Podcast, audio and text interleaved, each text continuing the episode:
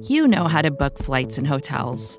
All you're missing is a tool to help you plan that unbelievable travel experience. That's why you need Viator. Book guided tours, excursions, and more in one place. There are over three hundred thousand travel experiences to choose from, so you can find something for everyone. And Viator offers free cancellation and twenty-four seven customer support for worry-free travel. Download the Viator app now and use code Viator ten for ten percent off your first booking in the app. Find travel experiences for you. Do more with Viator.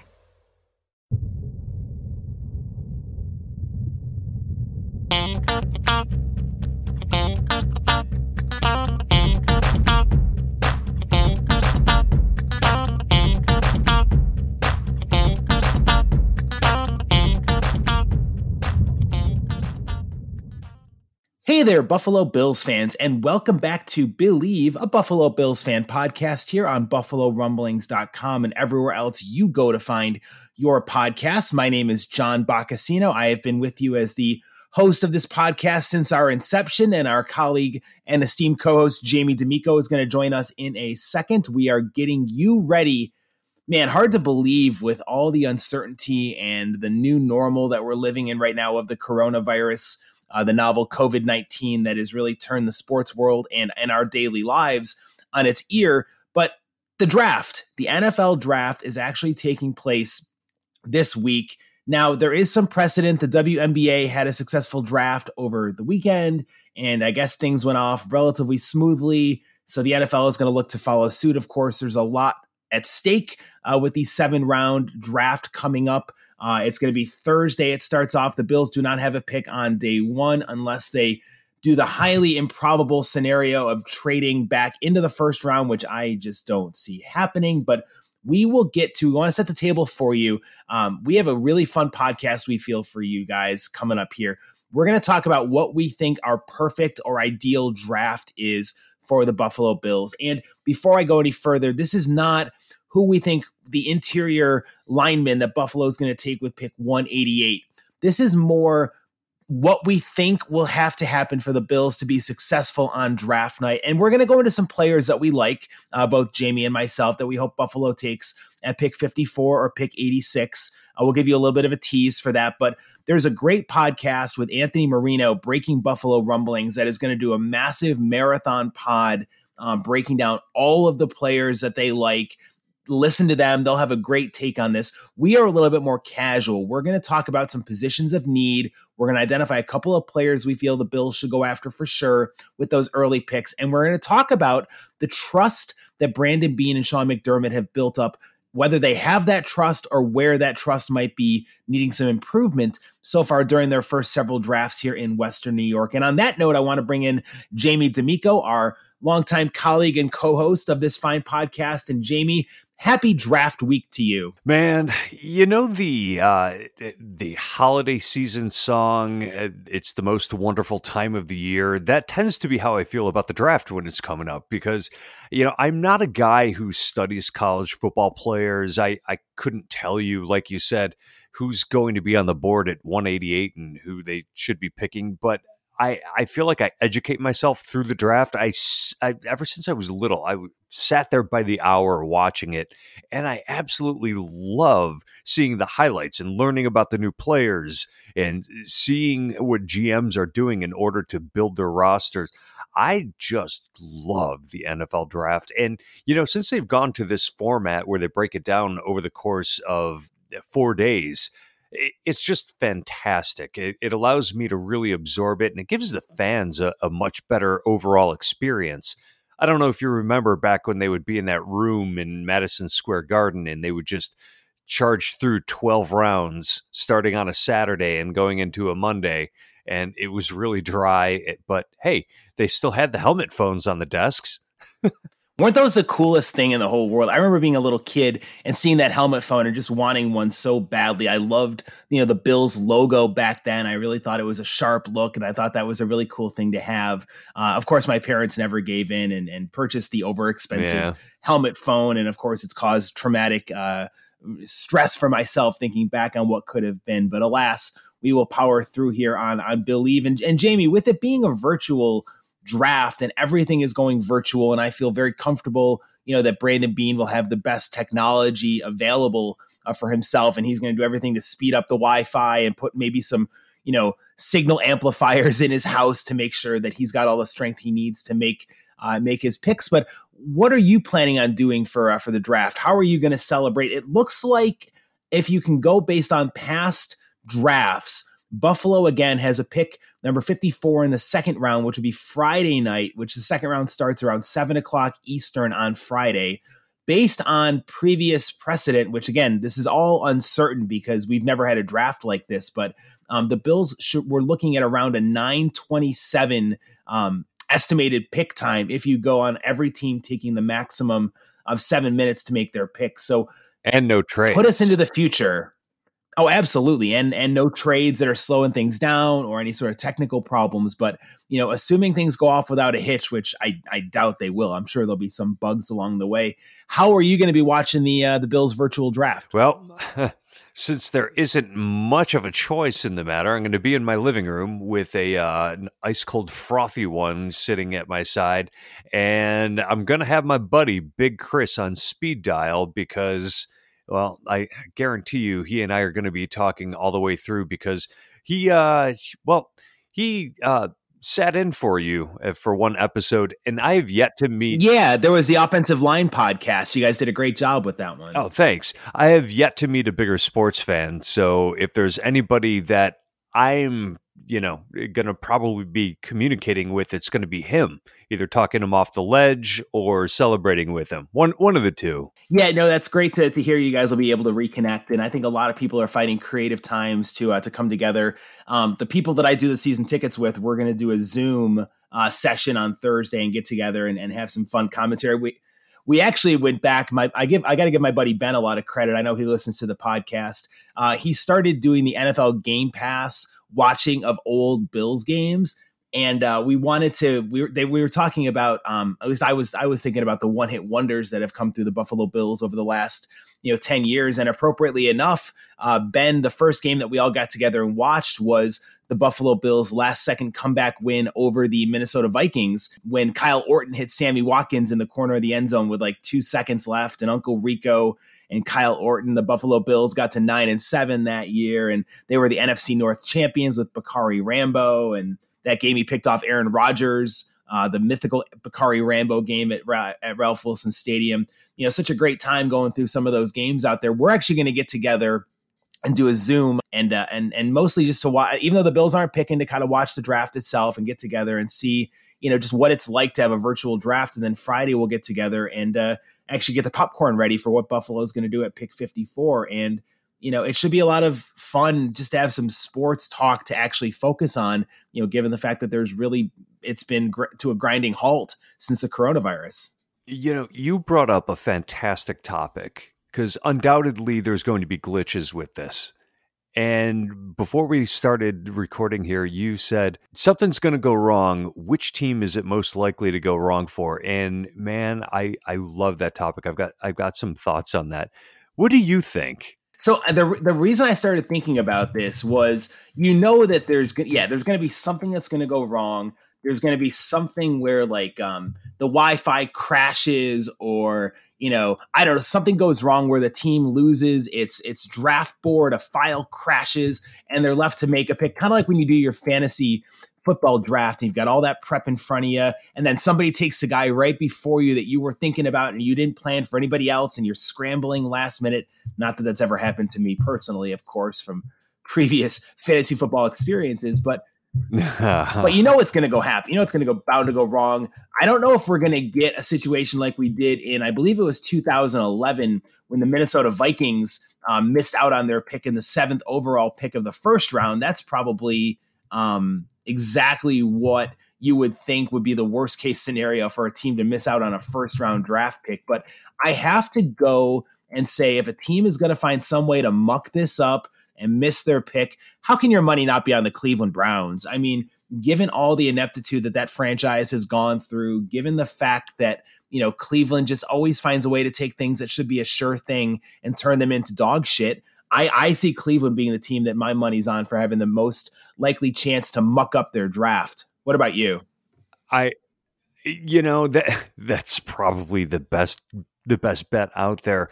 Um, I'm going to say the New York Jets because, I mean, aren't they a laughingstock? They're they're the team that is going to get Zoom bombed, and their general manager is going to be getting. Uh, He's going to be getting interviewed by E S P N, and somebody's going to hack in and put a dick picture in his background or something like that. Uh, it's I can almost see it coming now. But the the other one I was thinking is the Cincinnati Bengals. Something's going to go wrong there because they're so old-fashioned and backwards. I mean, this is a team that doesn't even have a scouting department. They use their coaches as scouts. Now, I mean, how, how can you compete in the modern N F L with without a built-out scouting department? Well, they don't have it. So if they don't even have a scouting department, I'm sure they don't use computers. They're probably using files and slide rulers over there. And so just I, I'm willing to bet that they're just really far behind on technology. Yeah, Cincinnati, that's a really good good destination as well for there to be a real muck-up uh, when it comes to the draft coming up this week. I want something to happen. I just want something to go horribly wrong. I want, you know, and speaking of of draft miscues from the past, I want a repeat of like a, a Laramie Tunsil scandal that happens right before the draft with the guy ripping, you know, massive bong hits out of a, a the gas masks out there. I mean, that to me, and and, and what's fun about this all is going to be, it's all happening real time. It's all happening with people relying on technology that, you know, you can simulate this draft as much as you want to, but until you're actually going through it live and seeing how your bandwidth holds up and everything, we're just not going to know what's going to happen, what's going to go wrong. So I could see the Bengals easily being a team uh, that has a malfunction. You know, they're notoriously cheap. And you mentioned not having a scouting department, which again is a mind-blowing uh, development in twenty twenty. No wonder they haven't made the playoffs, you know, in forever. Um, I, I agree that the and another the, the the Jets out there could really be a good candidate to mess some things up. I think the Houston Texans could also have a foobar just based on the fact that Bill O'Brien seems to have concentrated so much power, and we're really not quite sure why he's got all that power accrued. And you look at the moves he made, trading away DeAndre Hopkins and paying a huge price to bring in Brandon Cooks. Um, I could easily see them being a team that, like, maybe they make a mistake in the sense that they draft like a punter in the second round, you know, like a misuse of draft capital. But there's going to be some situation that's going to go horribly wrong, and it's going to be glorious as long as the Bills are not involved on that mistake coming up this week. Yeah. Now, how do you hedge against those, those issues? I, I mean, it, I, I'm sure... Like I, if, if I'm Brandon Beane, I am not using Wi-Fi. I'm going hardline everywhere. I, I'm installing the the highest end broadband there is in my house. I'm using a, a landline for the phone. I'm I'm making sure that nothing can go wrong. I'm gonna have backup generators in my place. I, there's, you know, so much of your job as a general manager is based on what you do in the draft. And then you've got the added issue of, you know, trying to communicate with not only your staff, but with other teams for making trades. I would be demanding that everybody in my front office be on the same page with, you know, eliminating all the risk, all the things that could possibly go wrong. You, you, you cross off as much as you can. And that starts definitely that starts with, with the technology that you're using. And Wi-Fi, man, you just can't rely on it. Nope. Get a, get a hard signal, get a hard connection, work on, you, you can make things happen. These are billion dollar owners. They can find a way to go on something besides a Wi-Fi, have their own home internet signal that's strong enough they can tap into and connect, and have a, a virtual war room where there will be Uh, a mistake-free environment for for the most part. Again, I'm sure there will be a mistake or two that pops up because we've never gone through a process like this. And really, you know, it's it's just it's it's a crazy time that we're all living in. Um, I'm still kind of surprised, I'm maybe not surprised, because the N F L uh, wants all the attention and wants to get as much press as it can. But I'm a little bit surprised the N F L didn't push back the draft until May. Uh, you know, this, And this and the story came out today. The Bills are starting their off-season virtual uh, program today. So for whatever that means, you know, with what they're doing to stay fresh and get ready for whatever semblance of the twenty twenty season we have coming up. But that's kind of a good segue, Jamie, into this regime. You know, we we always make fun of a little bit the fact that, you know, the Bills have had that mantra of trusting the process, with head coach Sean McDermott and general manager Brandon Beane. And, and for the most part, that's been warranted with the team making the playoffs in two of the last three years. Uh, there's a lot of confidence heading into this team in twenty twenty, you know, coming off a ten win season and making the playoffs and, you know, had the Texans on the rope in the wild card. And then they go out there and they add Stephon Diggs and they add Mario Addison and Quinton Jefferson, and they bring back a whole bunch of talent, you know, on the defensive line, and they re-sign Jordan Poyer and they bring back Quinton Spain. There's a lot of momentum heading for this team in twenty twenty. There's a lot of optimism for this team in twenty twenty, and it all starts with the regime of G M Brandon Beane and head coach Sean McDermott. They've given a lot of leeway from the fan base. Do you think, uh, Jamie, that the brass for Buffalo has earned that trust? They've earned that right and faith that Bills fans have that they're going to make the right picks. They definitely have. I mean, I don't, there's things that they do in the draft that conceptually or philosophically, I don't agree with, but I feel like the proof is in the pudding here in that they seem to be coming up with three to four starters every draft. And that that's really something you can hang your hat on. I mean, if you take a look at, say, last year's draft, they they ended up with four players, their top four picks, all starters coming into this upcoming season. That's fantastic. And not only are they starters, um, three of them are real impact players. You've got Ed Oliver, who's probably going to be a Pro Bowler at some point. Devin Singletary is a dynamic running back. And Dawson Knox, the best is yet to come. This guy is... he's an animal out there, uh, whether he's blocking or going out for passes or flattening Cincinnati Bengals on his way down the sideline. He's a great player. And he hasn't... Uh, obviously, he's had the drops a little bit, but he's going to be outstanding coming up. And those last two, they were third-round picks. To uncover that kind of talent in the third round, man, you know a thing or two, and you've earned you've earned my trust at that point. I have an unwavering faith that when it comes to what the Bills are going to do with their seven picks coming up this year, they've done their homework. They're not going to reach for somebody a little premature. If they do reach for somebody, it's because they feel justified in then that selection. You know, Buffalo has done a great job. I mean, you look at, yeah, Matt Milano, a fifth round pick who has turned into a linebacker stud who we're, we're talking about locking up to a long-term contract extension. You talk about Josh Allen, even at the very top when he was, you know, Beane was criticized for trading away capital and, and moving up to number seven to pick Josh Allen. Well, I think of all the rookie quarterbacks that came out of that class, I'd much rather have Josh Allen on my team than Baker Mayfield or Sam Darnold or Josh Rosen. Uh, Lamar Jackson being the one that I think is still, you know, has proven more, although he's got question marks too. But I feel like the Bills did their homework on Josh Allen.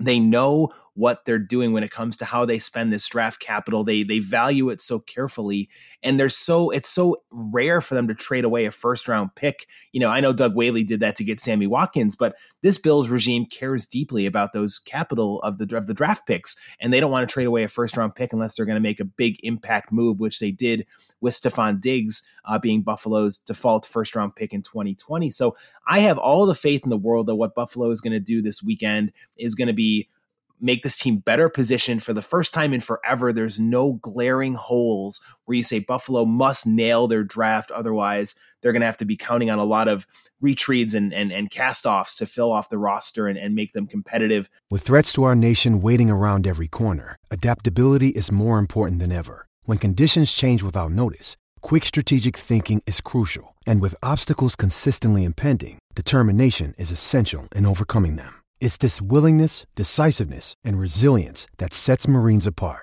With our fighting spirit, we don't just fight battles, we win them. Marines are the constant our nation counts on to fight the unknown. And through adaptable problem solving, we do just that. Learn more at marines dot com. This episode is brought to you by Shopify. Whether you're selling a little or a lot, Shopify helps you do your thing, however you cha-ching. From the launch your online shop stage, all the way to the we just hit a million orders stage. No matter what stage you're in, Shopify's there to help you grow. Sign up for a one dollar per month trial period at shopify.com slash special offer, all lowercase. That's shopify.com slash special offer.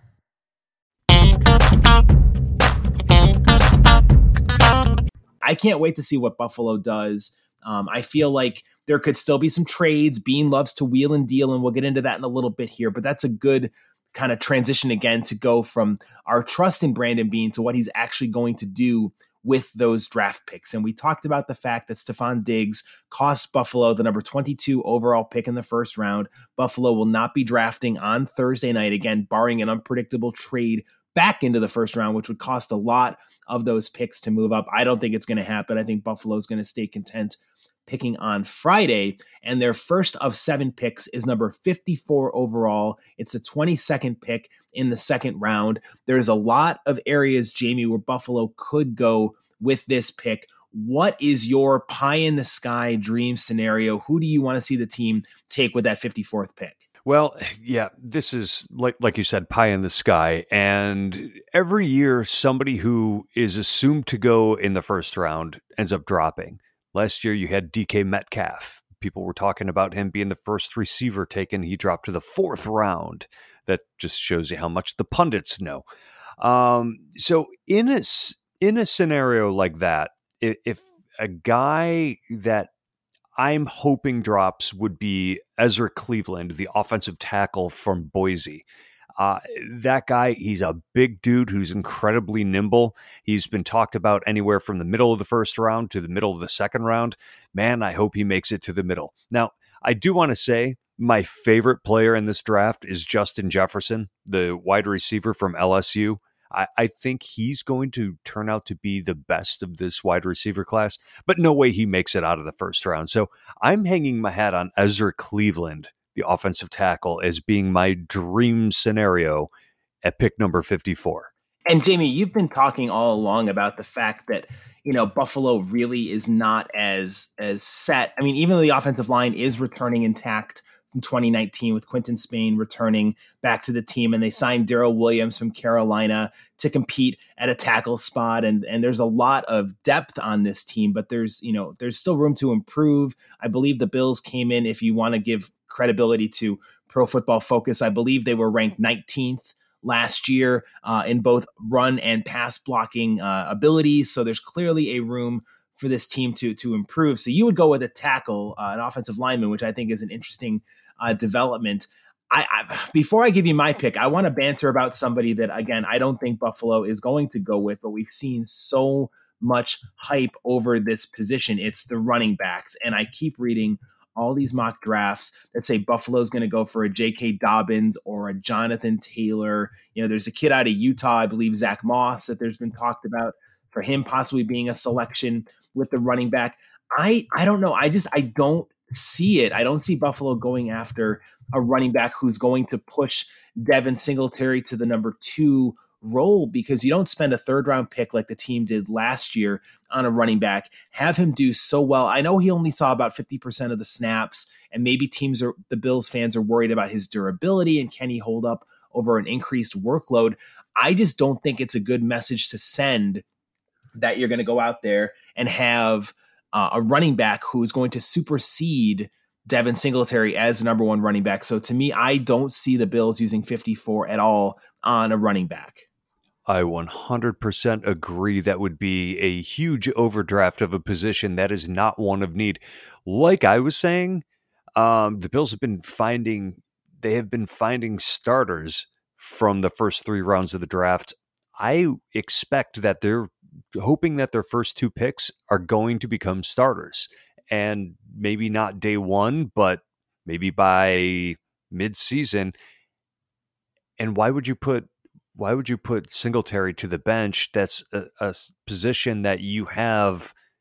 Well, it's it's in good shape right now. So why eliminate another need where you could get a starter when instead you've already got a good running back in place? Would it, it wouldn't make sense to me. There's there's draft. I mean, look, you can find running backs in the fifth round. You can find running backs in the sixth round. You know, there's all kinds of examples that we ran through during last week's podcast where it's like Buffalo can go out there and they don't have to spend a high draft pick on even even a fourth round. I mean, Cam Akers from Florida State could be there along with Zach Moss and Josh Kelly in the fourth round when Buffalo comes picking. Even Eno Benjamin from Arizona State, he's a nice running back. These are nice little pieces out there, but I just don't think Buffalo needs to go out there and spend that kind of draft capital that early on a running back. I've seen them going for running backs in the second and third round, and to me, I just don't see that being where Buffalo is going to go with that fifty-fourth overall pick. So to pull the cat out of the bag, the position I'm going with from number fifty-four is an edge rusher, Terrell Lewis out of Alabama. And now technically yeah. he's a linebacker.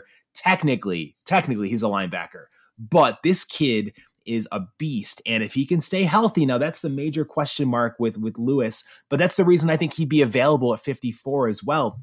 This kid, Lewis, has such a great first step from this, from the tape that I've seen. He's explosive. He, you know, he bursts off the line of scrimmage. He's a great pass rusher, and he's somebody where you talk about people falling every single year in the draft. I think, to me, Lewis is the guy who's going to fall, and maybe Buffalo has to trade up a little bit to get him. I don't know if he'll be there at fifty-four, but I think there's a good chance he'll be there at fifty-four because this kid, as talented as he is, he's had injury problems uh, in his career. He missed all of twenty seventeen or most of twenty seventeen. Then he had an A C L injury in twenty eighteen that deprived him of the season. So there's definitely an injury risk. But this is where the trust comes in. I trust that if Buffalo takes Terrell Lewis, they've done their research, they've done their medicals, they know what his charts look like, and they know how healthy he's going to be to pick him. I feel like he is the heir apparent to Jerry Hughes on that defensive line. The Bills don't have that developmental young edge rusher on the roster. And plus, this kid's speed is just, it, it's ridiculous. I feel like he is exactly what Buffalo needs with pick fifty-four. He would overhaul that defensive line. He would give them that, you know, yes, Mario Addison's a nice stopgap for the time being, but you want to find somebody who can be an absolute stud and like, and he can do everything. He can play linebacker if you want him to as a stand-up rush linebacker. He's a good base defensive end. He can also drop back solidly into pass coverage as well. But really, when it comes to it, I want Terrell Lewis because of his overall game, his ability to get after the quarterback, and the speed off the edge. He was unblockable in some of the games that you saw tape of with him at Alabama. So that's who I'm going with. Pick fifty-four, I love it. Terrell Lewis. And I know you're a fan, right, Jamie? Oh, yeah, it, I am. I, I love him uh, as as an edge. You know, at six five, two sixty, you know, he is your prototype for what Sean McDermott runs on uh, on defense. Occasionally, you'll see uh, you'll see those defensive ends dropping into coverage, and you know this guy's explosive. Um, he didn't do much at the combine, but one of the things he did was the uh, was the vertical jump, thirty-seven inches from a guy who weighs two sixty. That's That's explosion out of that guy's legs. He, I think he would be a great addition to uh, to the Bills. Absolutely. Sign me up all day long for Terrell Lewis to overhaul and give inject some youth into that defensive end position and give us a great young pass rusher to terrorize Sam Darnold and uh, you know Brian Hoyer and whoever the quarterbacks are in the A F C East in twenty twenty, which is still so weird to think that we have a non-Tom Brady uh, led Patriots squad, but bring it on. Can't wait to see what the happens with this Bills team. And of course, fifty-four is going to lead a long way towards what Buffalo can do for their on-field success.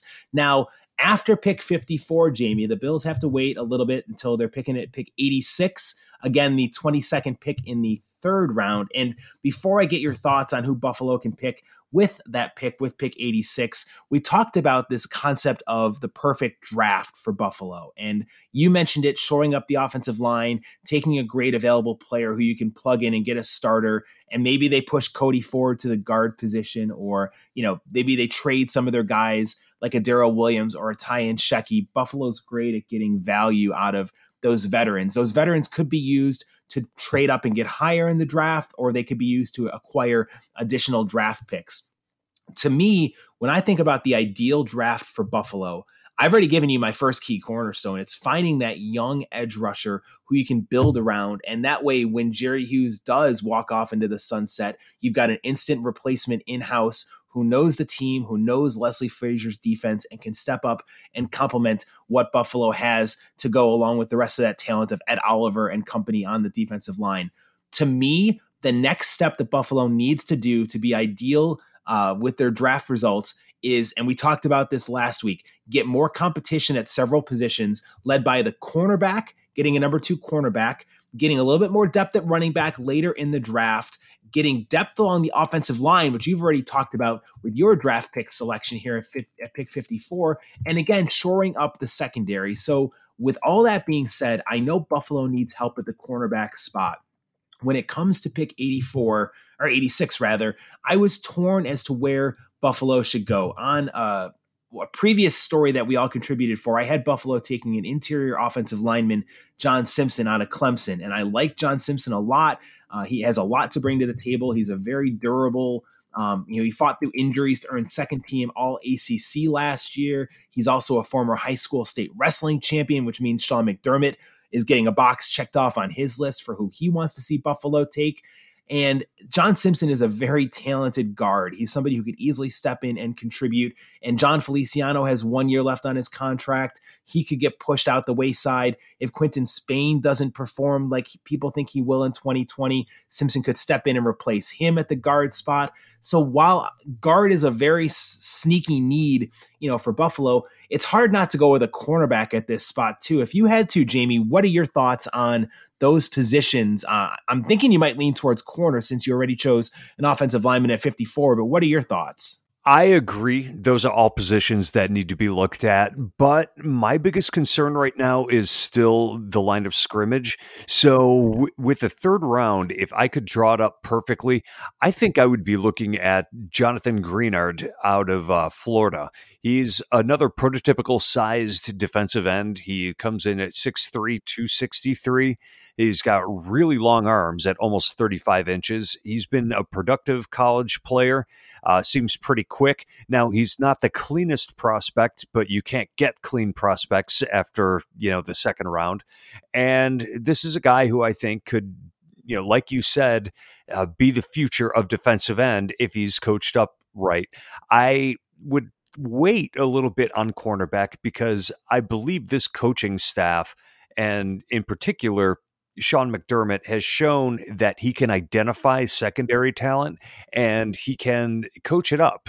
And so I think that they can probably wait on a corner until perhaps the fourth round and still get a guy who can get in there and eventually probably even be a starter. Man, Greenard, he's a he's a sexy pick for you. I like that. He's somebody who's really a super rangy edge rusher. He could totally get after the quarterback. He's, again, an explosive freak out there. And now, granted, if they take Terrell Lewis, they're not going to take Jonathan Greenard, you know, one, two, obviously. But I like the way your mind is thinking there with adding an edge rusher who really fits what Buffalo wants to do and what Buffalo is able to do with their pass rushing. Uh, there's a bunch of other guys who could also be out there as well um, at the edge rushers. When it comes to it, though, I, I, I go back and forth. I could see them picking a Bryce Hall uh, from Virginia with pick eighty-six. I really do like a. I mean, this kid, you know, he had injuries last year, but coming out of his junior year, rather, he was a, a top cornerback prospect. He was at the. Oh, I like Bryce Hall. And you know, you're in D C, so you, I'm sure you've seen a bunch of Virginia football, and you know, you've seen the fact that this kid is just yeah. a freak of, of nature out there when it comes to his coverage abilities. It's hard though for me not to take John Simpson when it comes to that pick uh, for Buffalo in the in the third round. I'm going to stick with my guns. I'm going to stick with John Simpson, the guard out of Clemson, who can also play a little tackle spot if you need him to as well. But if Buffalo went for a Bryce Hall as a cornerback, or, you know, I don't think they're going to take Jalen Johnson in the second round, the corner out of Utah. I think you're right. They're going to wait a little bit for a cornerback spot to come up. I don't think they're going to take Trevon Diggs out of Alabama either. There's been a lot of talk about Buffalo drafting Stephon Diggs' younger brother, uh, Trevon Diggs, out of Alabama, who is a great corner. He's physical. He's six foot one. He does check off a lot of those boxes that you want as a, a talented corner. But I don't know. I just don't see them taking a corner in that high of a position. I think they're they're going to wait a little bit until some guys happen to fall their way. And so for me, I'm going to go with John Simpson in the third round. And then maybe uh, Buffalo is able to leverage some of their later draft capital and trade back up. And maybe they can take a Bryce Hall in the fourth round if he's still there, or even the tail end of the third round. Remember, last year, Buffalo did this with their tight end position, drafting up, trading up rather to get Dawson Knox. Uh, now you've touched on something that is, it's it's been stuck in my craw for a little while with this regime, which is, it seems to me like they fall in love with players and they're willing to overpay in order to move up. I don't like that philosophy. I, it obviously has worked. They've traded up to get Josh Allen, but they may not have needed to trade up to get Josh Allen. I think I, I am of the belief, especially after the first, maybe even the second round. You can't outsmart the draft board. There's just too many variables that play into whether or not a player is going to be successful. And here's the other thing. forty-eight player, I'm sorry, forty-eight percent of the players in the N F L were drafted on the third day or are undrafted free agents. So you pretty much have the same likelihood of landing success on your day three pick as you do your day two pick. So why would you give up extra picks when those players could end up stepping in and being a major part of your team? Uh, Stephon Diggs was a fifth round pick. You mentioned Matt Milano, another fifth round pick. These are guys that are excellent players, Pro Bowl caliber players, and they were taken late in the draft. I think you got to wait. You got to let the draft fall to you. Don't fall in love with a player because it's it's a bit of a crapshoot as to whether or not they're going to develop. And by keeping your picks, you're hedging against those players that are going to be unsuccessful. The jury's still out on Cody Ford. It looks at this point like he's not going to be able to play right tackle in the N F L. That was probably not a person to trade up for. Zay Jones, they traded way up for him. He's probably going to end up out of football after this season. What are your thoughts? Yeah, you know, you bring up some interesting points there, Jamie, when it comes to the draft capital and trading it away. Um, you know, and we we we rightfully maligned Doug Whaley for trading away, um, trading up on giving away a first round pick and a future first round pick to go up and get Sammy Watkins out of Clemson in a wide receiver rich draft class. And I don't, you know, I, I'm with you in the fact that Cody Ford, the jury is still out on him. He was the supposed mauler who was going to solidify the right tackle spot for the next decade. And I, I want to give him another chance. I think Buffalo is hedging their bets enough by bringing in Darrell Williams, who two years ago had a very solid season and could easily be a good replacement if Ford cannot ha- handle the right tackle spot. And maybe they have to slide him inside to one of the guard positions. When it comes to trades, I think you have to differentiate it by where the trade happens and what they give up. Obviously, you know, we've talked about the risk, and it, it doesn't seem like it pays out to trade, you know, give up picks to trade back into the second round or the first round. Even if you love the guy you're going after, chances are there's going to be good competition that are comparable to that pick later in the draft without giving up all of that, those precious draft picks out there. But to me, the difference is I, I'm fine this year if Brandon Beane trades away a bunch of the later picks. Now, you can argue the value is definitely not there as much with a seventh or a sixth round draft pick. But I would say with Buffalo having a pick in the second, the third, the fourth, the fifth, two in the sixth, and one in the seventh, the Bills only really, in my opinion, need to add four or five players from this draft class to this roster based on the depth that they've assembled. So if they can package, you know, the two sixes and the five and go move back up into the end of the third or early fourth round to get somebody who really is an impact player, we don't need any more special teams guys on this roster. You know, the Bills have so many guys who fit that bill of being, I mean, they signed Tyler Minkiewicz as a linebacker to be their special team standout. They got Tywan Jones they brought back as a special team standout. They have Robert Foster as of right now as a special team standout. The Bills have enough special teams players. I want them with this draft to go out there and nab, again, a couple of guys who are going to be starters or push for the starter role, which I feel Terrell Lewis and John Simpson would highly do for this team. And I want to see them get quality over quantity. So for me, if they leave this draft with only four or five players and they've traded some of those lower picks to get back in the fourth round, that's a win for me. I absolutely hear you. I, I look at it a little bit differently. I think that there's a solid nine to ten positions still open on this roster. And I just, I think that you can use all seven of those picks and create as much competition as possible with the free agents that you brought in. And if the players aren't going to make it, perhaps you can trade them. Perhaps you can stash them on the, uh, on the practice squad. But I think that there's still a lot of holes on this team and a lot of places where the depth could be improved upon. And that's what I'm talking about. You know, I'm, I'm not saying that there's going to be nine new starters. I think there's nine depth pieces that you can probably improve upon. But, you know, that's how you win in the N F L, because you have to have the depth. The Bills were incredibly healthy last year. It was almost an anomaly how how incredibly few games were missed by starters.